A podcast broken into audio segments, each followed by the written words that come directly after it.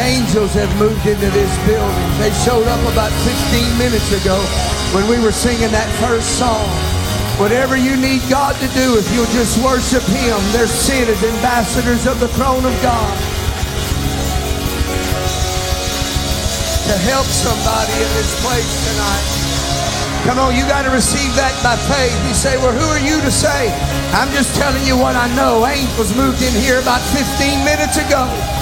They began to move in and amongst God's people, administering strength and help.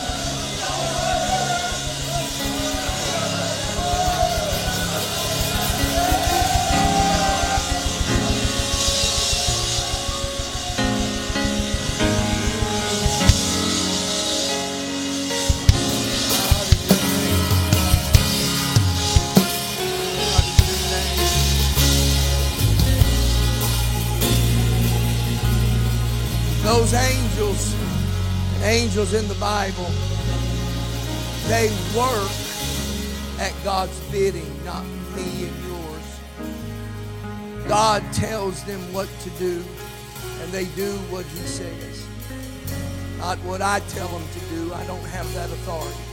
Only God does. But hear this God looks to the people, and the angels look to the people to where there is submission, those angels work. Where there's not submission to the Word of God and the covering of God, those angels just pass right by you. But if they see a heart, they've got the message. They're delivering straight from the throne of God. But if they see that heart is not submitted to areas of the Word of God, those angels just pass on by. That's why people don't get the touch of the miracle, is because there's something in them not submitted. Let me give you one. Everything that hath breath, praise ye the Lord. That's a commandment, that's not an option.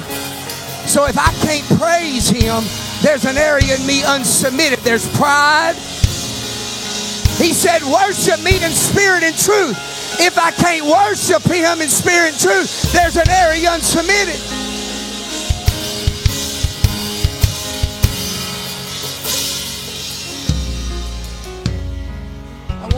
Understand that these angels are not here for a show. They're here by divine appointment from the throne of God to work for the people of God by God's direction and will. You say, Well, Benoit, why are you on that right now? Because I may never say that in my message. But tonight, you'll see where we're going in this message here tonight. If you would, return back to your seats. Worship, beautiful. That song y'all sang, that third one, you got to sing that again. Something moved in here when you began to sing that song. Something moved in this place, and you didn't know what I'm preaching. I'm asking God for confirmation. I want to preach tonight, and I don't always give my title first, but I'm going to give it to you first. This is a work in progress. I'm going to tell you now. I got more pages of stuff that he began to point me to than we got time to go through. I'm going to give you what I feel the Holy Ghost, and we're going to hit it. We may come back and visit it again, but here's what I'm going to ask you to do. Please stay with me in the beginning. I got to get the foundation laid, or we're going to be on a, and you'll see when we get in it. If we miss the first part, you're going to miss the whole, the whole thing. What this is about. And the thought that came to me is the throne of God, the saints of God, and the angels of God. And I want to talk about it tonight. If you got your Bibles, first scripture I want to read is going to be Ezekiel chapter 1 and verse 26. Ezekiel chapter 1, verse 26. Ezekiel chapter 1, verse 26. And above the firmament that was over their heads was a likeness of a throne, as the appearance of a sapphire stone. And upon the likeness of the throne was the likeness as the appearance of a man above upon it. And I saw as the color of amber, as the appearance of fire round about within it. From the appearance of his loins and even upward, and from the appearance of his loins even downward, I saw as it were the appearance of fire, and it had brightness round about. As the appearance of the bow that is in the cloud in the day of rain, so was the appearance of the brightness round about. This was the appearance of the likeness of the glory of the Lord.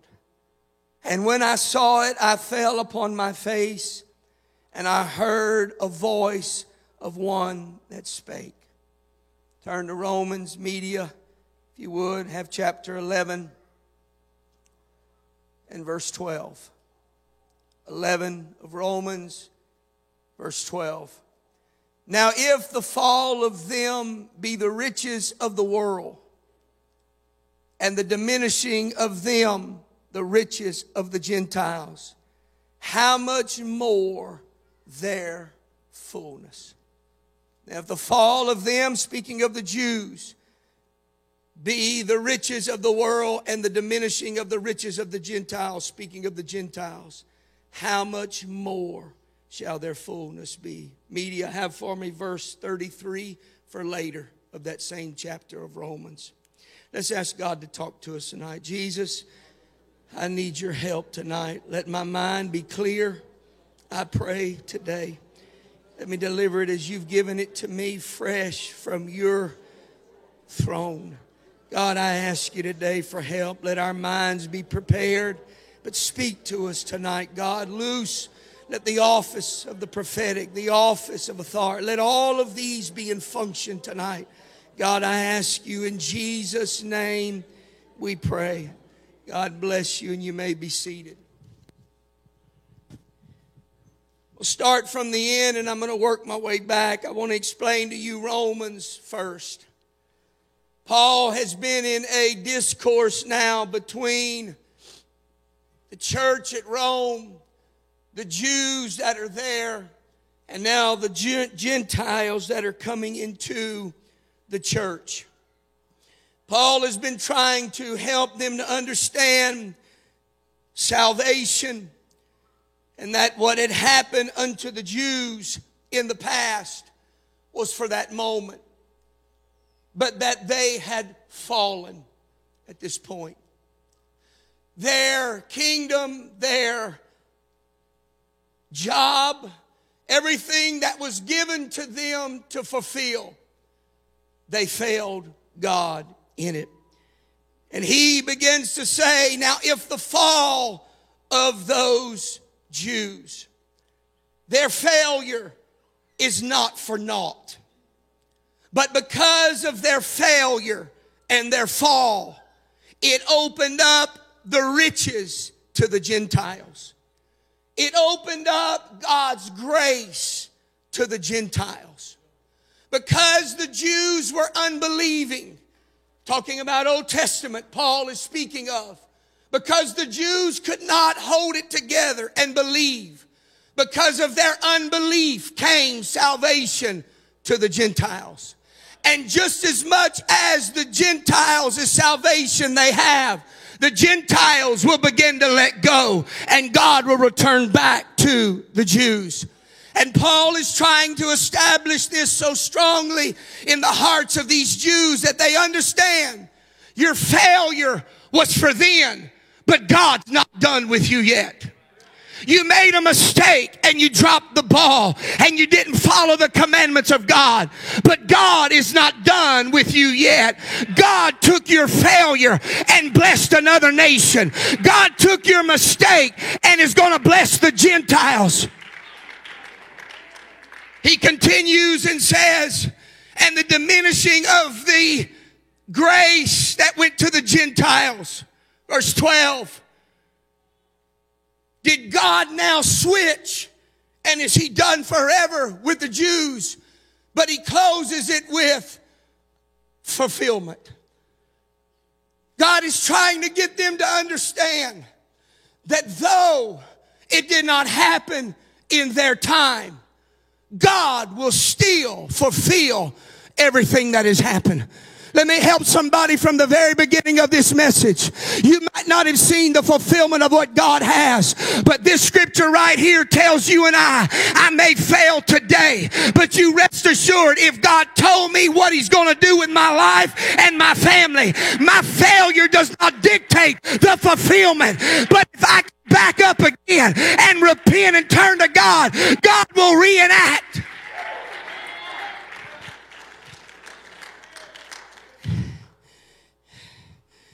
Their unbelief, their unbelief caused salvation to come to Israel or the or Gentiles. But the Gentile salvation will lead to the salvation of Israel again. So God indirectly by using the Jewish unbelief to bring about a salvation for another nation. No matter what man does, it cannot stop God's plan. No matter what man does, I, and I'm not talking, look, I understand prophecy goes forth and it's up to me to walk in that prophecy. But I'm preaching to people, you got prophecy over you. This church has got prophecy over us. And we might have failed. We might have not done it like we needed to do. But if I get back up again and I, be, I begin to worship Him and I realign my obedience and I bring everything back to God, God has not forgot what He said. I don't care if you were 15 years old. God will bring it to pass when you're 80 years old. If you were 20 years old, that prophecy never dies. For some of you, the word of God is your prophecy. If he said by his stripes you're healed, then you're going to be healed. If he said I'll meet your need according to my riches and glory, then that never changes.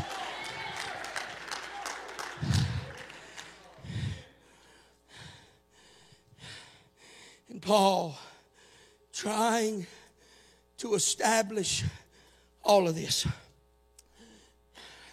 is the challenge. Now, I gave you a little bit of a backdrop. Now, here we go. Paul was trying to reach back in Old Testament to try to show us the pattern that the people had done. So now we go to Ezekiel, where I read first. The, t- the backdrop for Ezekiel Ezekiel's just born four years into Jeremiah's ministry. If you've been reading chronological Bible with us, we've read we read Jeremiah. I think we read Ezekiel. I don't remember, but I know we're in Jeremiah. And Jeremiah, Ezekiel, Isaiah are all prophets commonly known or commonly agreed upon to the tribe of Judah. And Ezekiel is born at about 680 something, 650 something, four years into Jeremiah's ministry. It's important that you understand this because when you begin to read what Jeremiah is dealing with, then you go to Ezekiel, it's going to all make sense of what they're talking about. So you understand that Ezekiel now is beginning to grow. Jeremiah moves on. And now we come to the book of Ezekiel. Jeremiah's done passed off to the scene. And now Ezekiel and Daniel are, are under the captivity of the Babylons, Babylonians. God had allowed them to come and take them captive. But yet God still understood and he knew my word cannot return void. Somebody needs to understand that. If God ever speaks something to you, then you need to remember God expects for that word to come back to Him void. He never speaks something and it just kind of gets lost in space. If God said, this is what I'm going to do, then God is looking for a payday return on that word coming back. And He's looking for any mama, any saint of God that will establish himself and say, I'm not alone in this. If I can stay around the throne of God, if I can stay with the saints saints of God. The angels of God will work in my midst and I won't falter or fail. There's so much unbelief in this area, Brother Terry Bushnell, Brother Bushnell. There's so much unbelief here. So much unbelief. You see the spouse in her eyes, the husband that's wayward and won't come home, knowing what he was taught and raised as a child And I've asked God, God, how do I encourage that, that saint of God to, to pick up their faith again, lift their hands with a fervency and a passion like they first had it again? And, and, and, and all I can get from God, Brother Bushnell, is I gave him the throne. I gave them my throne. I, I, gave them a picture of what my throne is in my word. If they can't look at my throne and realize how glorious it is and how my authority comes out of that, and if they can't desire to want to be with me around the throne, then son, there's not a whole lot that you can do if they can't see that. But to that individual that realizes I've got to stay around the throne of God, I've got to stay around the presence of God. I can't go one day without his presence. I can't go one day without His touch on my family and my home.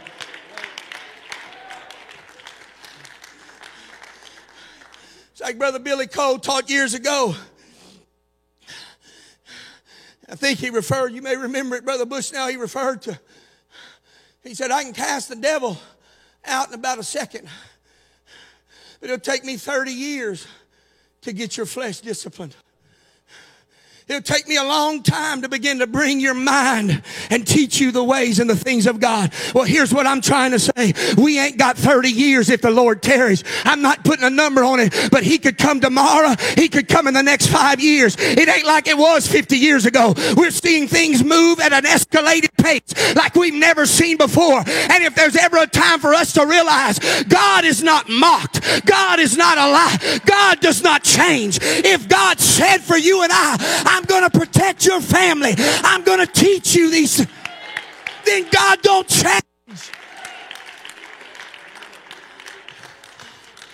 And this whole message, I feel the Lord trying to impact, press upon somebody's spirit. His plan does not change. It don't change. And though they fail, though you fail, though I fail, though the church may fail, God never fails. And his plan never fails. And here's Ezekiel, Babylonian captivity coming against the children of Israel. And Ezekiel 1, go home and read it. I'm not going to go through every verse tonight. Let me give you just the highlights. Verse 3 starts with Ezekiel doing this. There's a storm coming, Brother Langley. See, because here's what happened.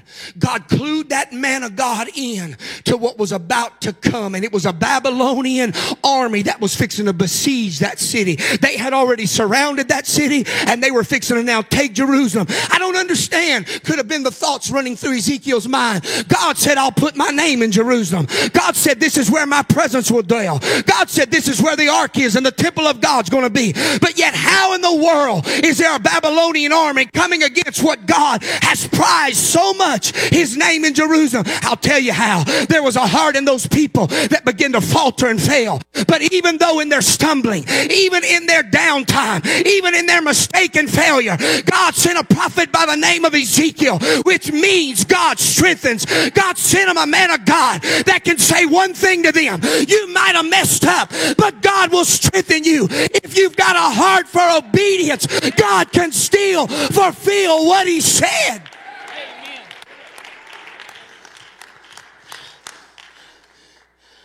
And Ezekiel sees a storm coming, Brother Fontenot. Brother Roy, it's a storm of the Babylonians, verses three and four. He sees a great storm coming that he don't, he, he's looking at this thing going, oh, what, what? And then from there, he begins to see what we all know is that cherubim. Cherubim. There's a difference between a cherubim and a seraphim. A seraphim's only recorded one time in the Bible, Isaiah. A seraphim has six, three sets, six wings. Two to cover its face, two to cover its feet, and two to fly with. Two to cover its face for one thing. Now watch this. Man is God's creative design. Man is God's highest of created order, not angels. That's why we don't worship angels. Man is God's creative order. Why? We were created in the image of God. Angels were not. We're the closest to what God is. You understand? And that angel, that seraphim, had two wings that covered his face, representing awe and reverence. Two other ones covering its feet. That was his face and eyes. Two more covering its feet, representing service. And the other two to move and mobility, representing obedience and doing the will of God. Now, if an angel who there's no repentance for an angel. Lucifer fell and there ain't no comeback and no blood. But for man, there's the blood. For man, there's repentance. If an angel understands God's holiness, where is us as the church that should come into his presence with awe and reverence, that should understand God didn't create you and I to occupy a pew. God didn't occupy God didn't cause you and I to get the Holy Ghost just to be an entity, but you've got a job that you and I've got to do.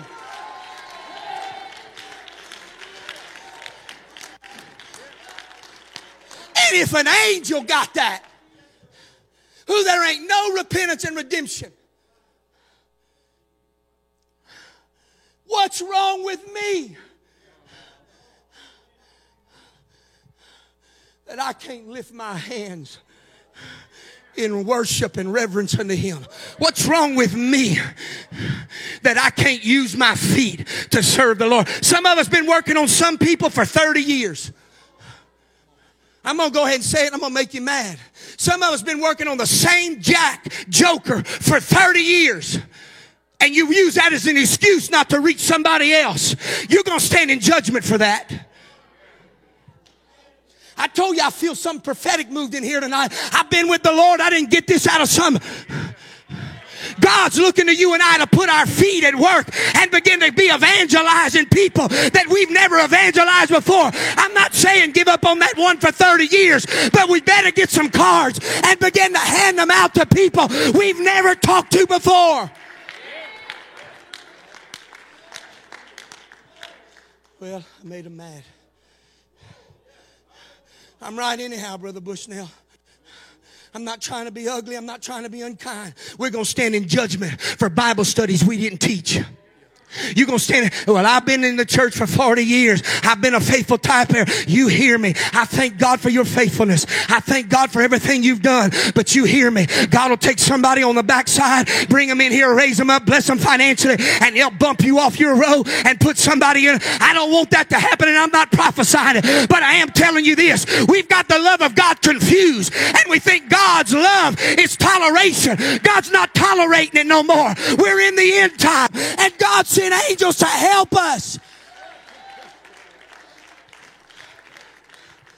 Is this all right?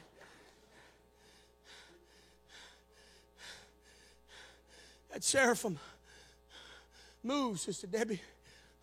It moves.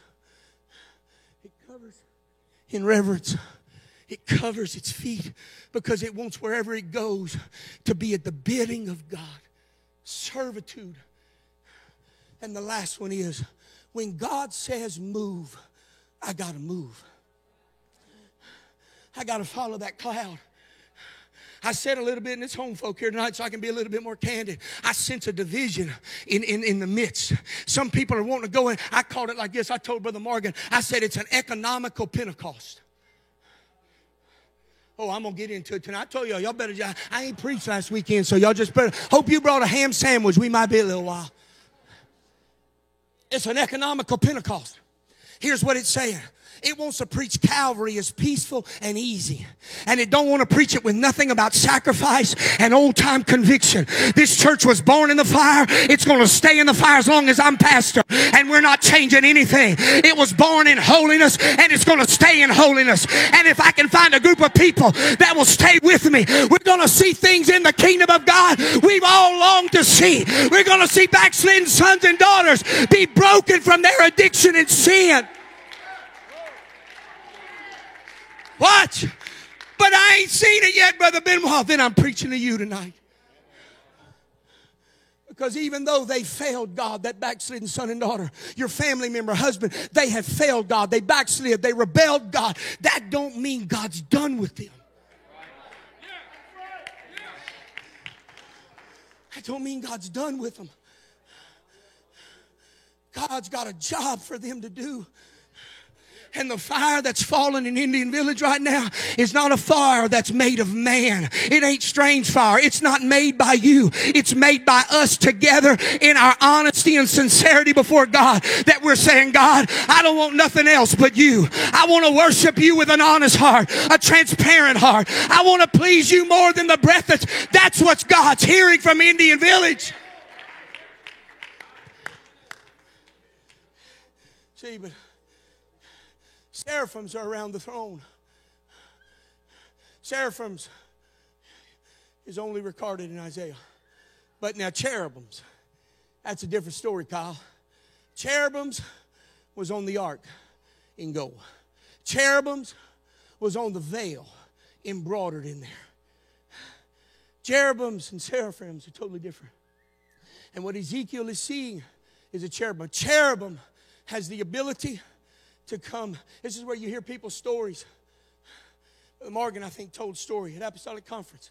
Uh, or he leaned over to me, maybe told me, I forget who or what, about an angel. Driving down the road, you heard stories, people on the side of the road stranded. Man shows up, gives them a jack, gives them a tire. Look up, and the man's gone. That's a cherubim. And what Ezekiel begins to see is he begins to see this cherubim that's got four faces. It's got the face. Now, listen, I ain't no eschatology preacher, so don't think I'm fixing to go deep here and uh, none of that. I, I can't do none of that. I'm going to tell you just what God showed me.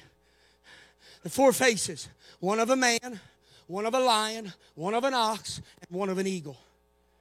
It's not the first time that happened like that. In Genesis, I think it's chapter 9, God told Noah, I'll never flood the earth again, and he gave him a covenant telling him, Man will not perish again. The ox will not perish again. Talking about livestock. The lion will not, which is the untamed animal, and the fowl of the air, the bird, the eagle. So we see this same pattern. That's why we see stuff like this and we think it just, this is all of a sudden. It already showed up way back in Genesis. The pattern was already set. And God was trying to show Ezekiel the same thing. You got this thing that's coming to help you. This is chapter one of Ezekiel. He sees this cherubim wings and, and got the hoof of a feet. And like, do you eat him or do you shake his hand? And then from storm to cherubim, it goes to the wheel inside of the wheel. And how many of us have read about the wheel? The wheel inside of the wheel was representing God's omnipresence, but it also, you've heard me make this comment. I'm going to just put it down in our terms. It was a super highway for the angelic host to move. If you go study that, that cherubim he saw, Sister Mim, it could move in a I can't even do what he did. He was so fast. He could move. And that's why Ezekiel referred to him. He gave these, these medals because it shined. What he was trying to associate was this angel could move just at a spark of light. That's how fast he could move. And then he began to see the wheel inside of the wheel of how these angels move in amongst from the throne of God. Boy, that takes the lid off of Harry Potter, don't it? All our kids can't get into because they're stuck on Harry Potter. Listen to me. Ezekiel saw something. It was a super highway, the angelic host, and it was like a gyroscope, Brother Roger. It could just kind of go in any different direction at God's bidding. And then the verse I read Ezekiel saw the angel, he saw the wheel inside of the wheel, he saw everything that was taking place. And then it goes to verse, I think, 26. They see that he sees the firmament, and the angels were operating under that firmament. And above that firmament was the likeness. He used the word likeness almost 25 times. And anytime he was using the word likeness, it's when we get to eschatology. Sometimes it gets a little difficult. He was relaying a humanly term to something he saw God was doing, but yet couldn't describe. So he would say, It's in the likeness of. And he says, I see now the finale. I saw the firmament. I saw the gyroscope. I saw the cherubim. I saw the storm. Notice the order. Storm's coming, but God tells the prophet. You know, he was a priest before he was a prophet. And he didn't really want to be a prophet, brother, brother Bushnell, because prophets were persecuted. I'm going somewhere with this. Prophets were persecuted because prophets have the, the, the awesome responsibility. Think about now. Prophets are persecuted in 2020. A real prophet. I'm not talking one that has cards and walks around in a robe, like on TV or YouTube. I'm talking a real prophet. They're here. We got them. And when that real, pro- he's persecuted. Why? Because he's not coming with a message of, hey, this is the blessing of God. Many times that prophet came and said, repent. You got to get your heart right. I hear that message coming back to the church again. We need to clean our houses out. We need to clean our homes out. We need to clean our hearts out. And we need to realize if we're going to see the throne of God as saints of God, we're going to have to prepare ourselves. It's like Brother Morgan said, the flow.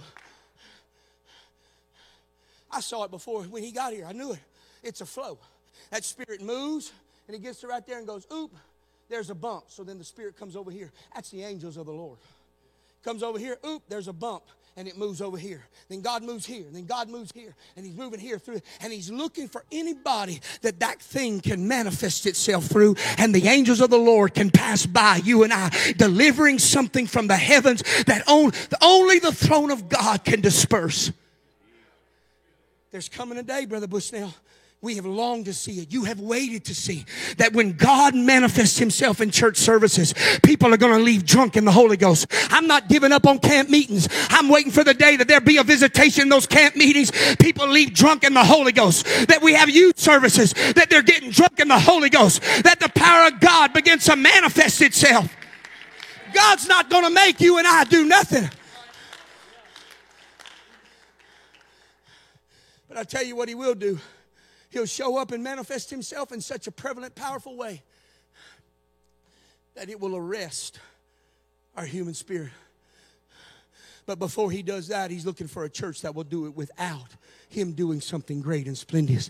Can I just worship him and praise him because God put breath in your body today? Can I just worship? That's why we sang about that song, Goodness of the Lord. I look across this room and I see people you should have been dead and gone and hands begin to go up and say, God, I thank you for your goodness. That's, we're not singing for entertainment. We're singing because we're acknowledging the goodness. They're leading us. I'm not interested in how it goes. I'm interested in telling God, they just said you're good. I'm going to tell you, you're good, God. You're faithful to me, God. God.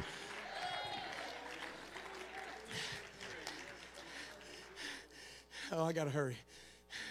So he goes, the, the verse 3 and 4, the storm, then the cherubims, the wheel, the firmament, and he closes with the throne.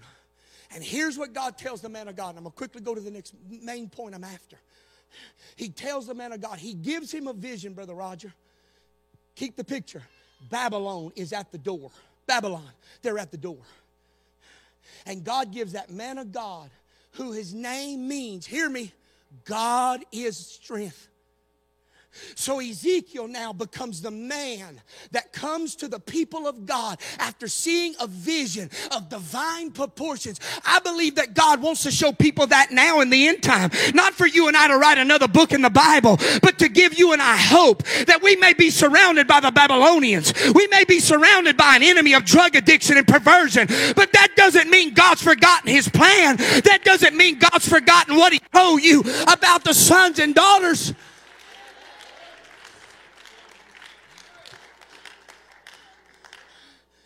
Ezekiel, his last, he saw before the Lord. Go to that last verse of that chapter.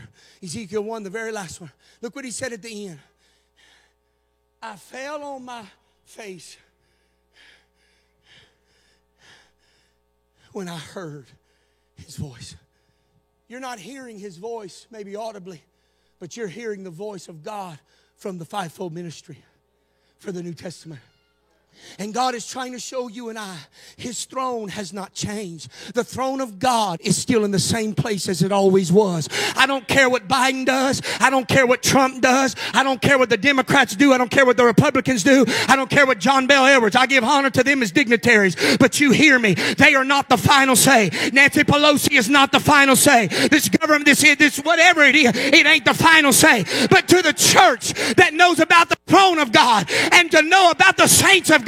You've got the angels of God that's working in our midst. Our worship is what declares and reveals that throne in obedience.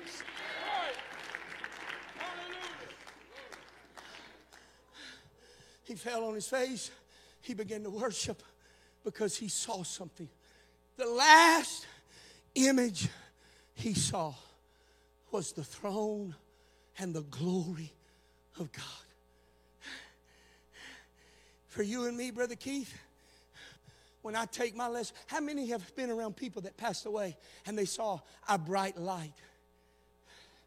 I died and saw the bright light. I saw it as I'm going to it. Now, I can't tell you it was a throne or an angel, but you hear me, ma'am. There was something out there on the other side. There was light, and there was an abyss of darkness between me and that light.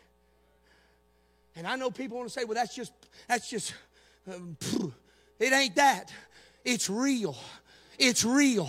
There's a throne of God that's established. And this is what he said. It was above the firmament. I, I, know they got the Hubble telescope and I know they got all these things trying to find it. But you hear me. They ain't never going to find the throne of God because the only way you're going to find the throne of God is through worship. It's through a man that says, I'll submit my will to the will of God and I'll worship. Young person, hear me. If you want the presence of God in your life and the power of God in your life, young couple, hear me. Hunger for the throne in the presence of God, and in it you'll join with the saints of old. Now, two more points and we go home. Here's the backdrop. I just preached 25 minutes on the backdrop. But here's the real one. Ezekiel goes to chapter 13, Brother Bushnell. And when I begin to see this today, oh, it made sense of where we are. Remember I said about the separation? I see it now. Babylonian, you, you can symbolize it however you want. We're surrounded by child perversion. We're surrounded by just messed up families and homes. It's everywhere. Got it? That's Babylon. That's the world. But now watch what happens within the ranks of the church. Chapter 13 of Ezekiel, it begins to talk about untempered mortar. And what happened, ma'am, was these false prophets came to Jer- Jer- Jeremiah and false prophets came to Ezekiel.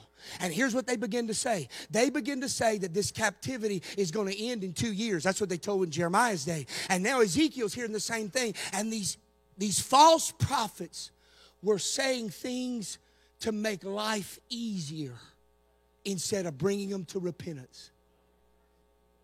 Come on, somebody, stay with me. I promise I'm not going to be long.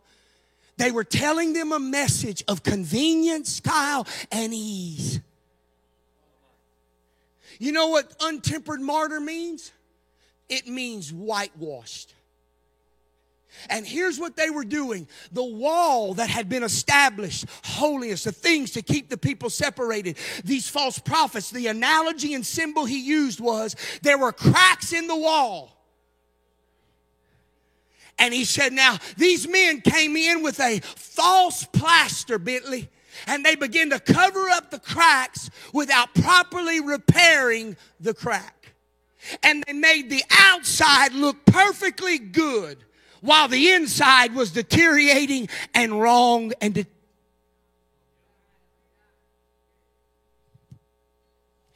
And now let's bring it down to 2022. You got a group that's come in in our ranks that say, it don't matter about holy, and they're whitewashing this. It don't watch. I'm gonna go real. It don't matter if you baptize in Jesus' name no more. Let's have a baptismal month. Let's just do it once every two months. Or, better yet, it don't matter for you and I to dress holy and live holy and for a woman to wear that which pertaineth to a woman and that which pertaineth to a man. It don't matter. And they whitewash it. And here's what's so difficult. They look like us not in dress, but yet in their spirit. Well, they're kind and they're sweet and they're loving, and boy, they just, man, there's no I, it's perplexed me. I got the scripture for it now, so watch out because I, I got it now.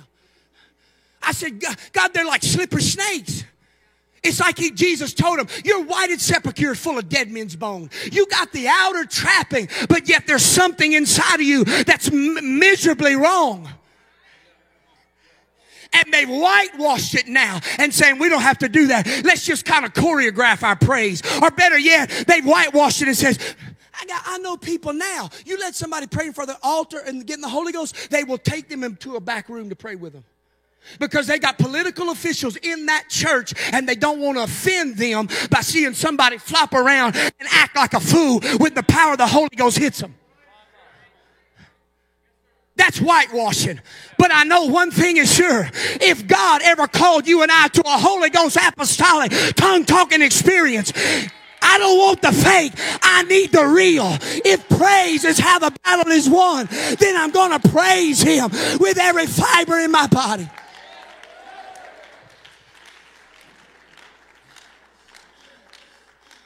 And families are built on untempered mortar. Families build like that. They make everybody think everything's okay when back's on the home. I've heard stories like this, Brother Bushnell. Little kids growing up, they get, mama beats the fire to them kids.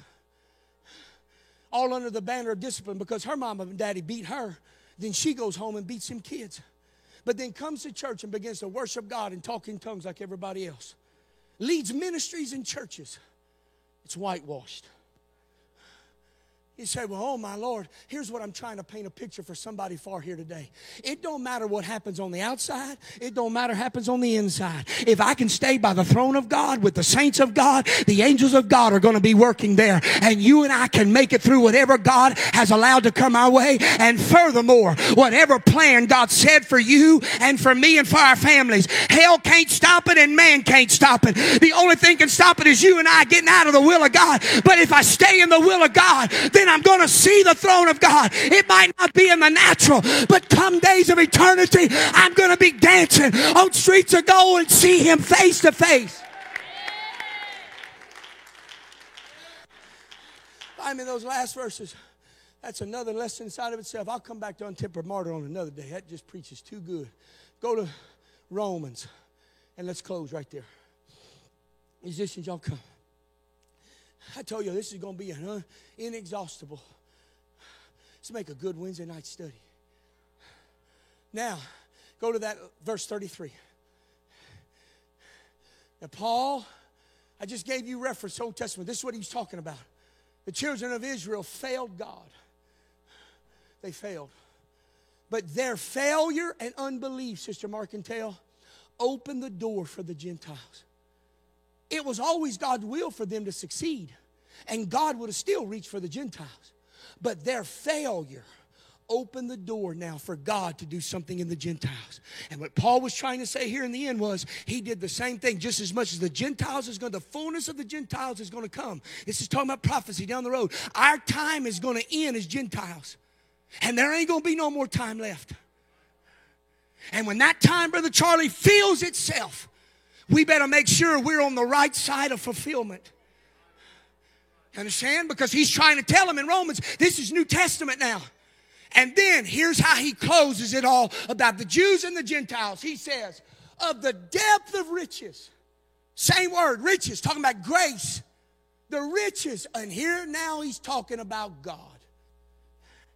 He says, the riches of God, the wisdom, the knowledge, how unsearchable are his judgments and ways. What he's trying to tell you and I is the riches of God's wisdom, his wisdom and his insight, his judgment, his ability to discern, his accuracy and choose correctly. In other words, God will make mistakes. Man may fall, but God does not make a mistake. I'll never forget it till I, I, and I love him to death. He, he just, I respect him greatly, but I respectfully disagree. God's plan. There ain't no plan B. It's always plan A, plan A, plan A, plan A. There's no plan B. God won't back up and say, Whoa, that caught me off guard. I didn't see him getting hooked on meth. I didn't see him getting on. I didn't. No, no, no, no. There, somebody hear me in the Holy Ghost. Your marriage trouble is not a plan B. God's right where he was from the very beginning. If you'll let God have his way. 34. I'm closing. For here it is. For who hath known the mind of the Lord and been his counselor? Here's what he's saying. He's quoting Isaiah or making reference to Isaiah 40 and 13. And the probable references to Jeremiah 23. He's describing how God's ways are much higher than our ways. No one corrects God or counsels God. No one can fathom the mind of God. And no one is as smart enough to give him advice. He does not need such help from anyone, for he is omniscient. He is omniscient. He's all knowing tomorrow before you ever even get there. I don't know what's happening to this mic, but get it fixed. But God is trying to help somebody understand before you wake up tomorrow, there's going to be something waiting for you to help you and bring you where you need to be. Don't be discouraged what tomorrow may hold. Give me that mic. Verse 35. Job, he's quoting Job 41 and 11. Here it is. Or who hath first given. See, folks, if you just read this, we just kind of thumb through and don't even think about it. Here's what he's saying. Or who hath first given to him, and it shall be recompensed unto him again. Here's what he's saying. He's affirming that no one has claim against God. You can't go to God and accuse him and say, God, this is your fault. Paul's trying to tell that church in Rome don't blame God for your trouble. If we're going to blame anybody, blame people's rebellion and people's falling out with God. But when it comes to God, He's immutable, He's unchanging, He's holy, He's perfect, and God don't make a mistake.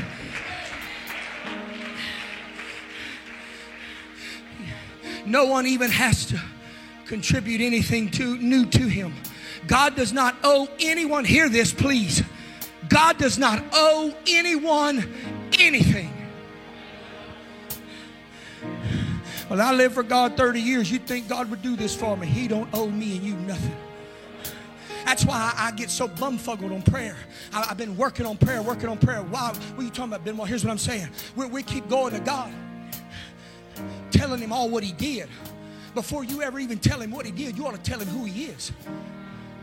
God, you're good. God, you're merciful.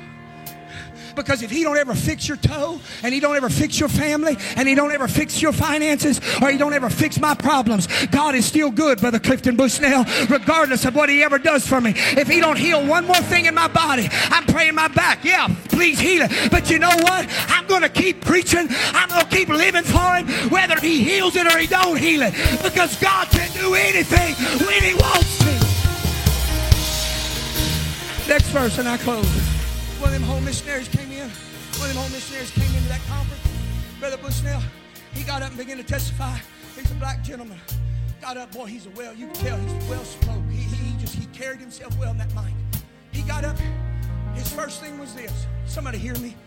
He said, Mama, thank you for not throwing me away.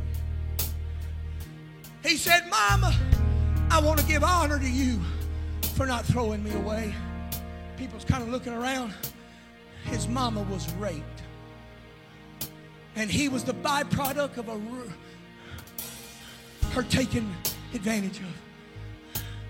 Don't let anybody tell you God can't take people that's been molested, people that's been raped, Abortion ain't never good. It ain't never, I don't care what the circumstances are. We got a testimony in our ranks of a home missionary that if a mama would have aborted that, we'd not have a church in a city right now. But God knows how to handle his business when he can find a saint of God that knows about a throne of God and how the angels of God work in his midst. Last one. These last verses are verses of praise. I want us to end with praise tonight. Sister Ashley, Sister Lisa, I want us to praise tonight. Because Paul's trying to say we need to be thankful for who our trust is in. He says, For of him, through him, to him are all things and glory. All things have their source in him. They are sustained by him. They serve his purpose. To God belongs all the glory through all and in you all. Man don't deserve any glory, but when you get God in the economy, our schools are going to be okay. Our families are going to be okay. And if we can continue knowing the throne of God is surrounded by angels of God doing his bidding, then you and I can make it through anything. Lift your hands all across this building.